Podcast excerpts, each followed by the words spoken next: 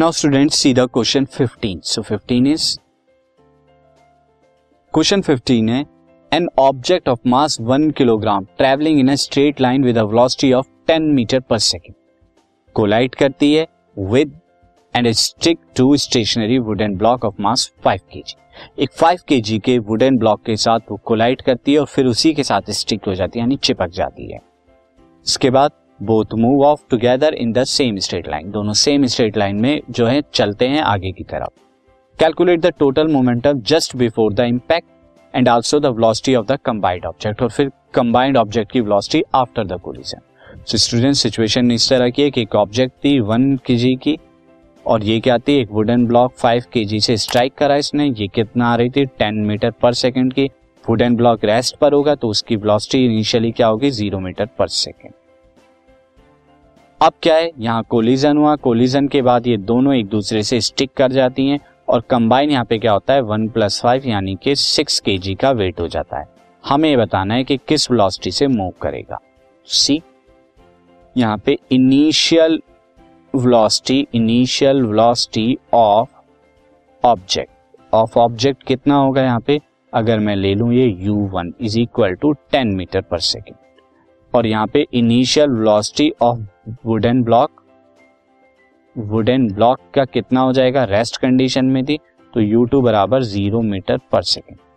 तो अब यहाँ पे momentum before collision, momentum before collision कितना होगा, अगर मैं मानूं यहाँ पर मोमेंटम बिफोर कोलिजन ऑब्जेक्ट का वो क्या हो जाएगा, mass of object, mass of object into u one plus mass of wooden block into u two, ये आपका आ जाएगा M W mass of wooden block लिया. नाउ मास ऑफ ऑब्जेक्ट यहाँ पर कितना है वन, वेलोसिटी कितनी है ten, mass of wooden block five है, वेलोसिटी यहाँ पे इनिशियली जीरो है. कितना आएगा ten kilogram metre per second, ये आपका आ जाएगा मोमेंटम. अब मोमेंटम क्या हो जाएगा, यहाँ पे ये मोमेंटम क्या हो जाएगा, कंजर्वेशन ऑफ मोमेंटम की वजह से आफ्टर कोलिजन भी सेम रहेगा.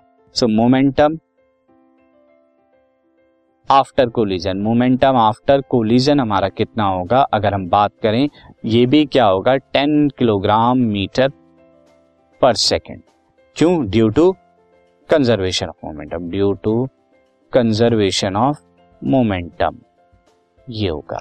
नाउ स्टूडेंट अब वेलोसिटी ऑफ अगर मैं ले लूं, let velocity of velocity of combined system, combined system velocity of combined system की अगर बात करूं, ये अगर मैं v ले लूं तो ये कितना हो जाएगा mv, mv is equal to ten, यहाँ पर m क्या है and mass of combined system को मैं कैपिटल m ले रहा हूं तो ये mv कंबाइंड सिस्टम का मास m हो जाएगा जो कि सिक्स किलोग्राम होगा.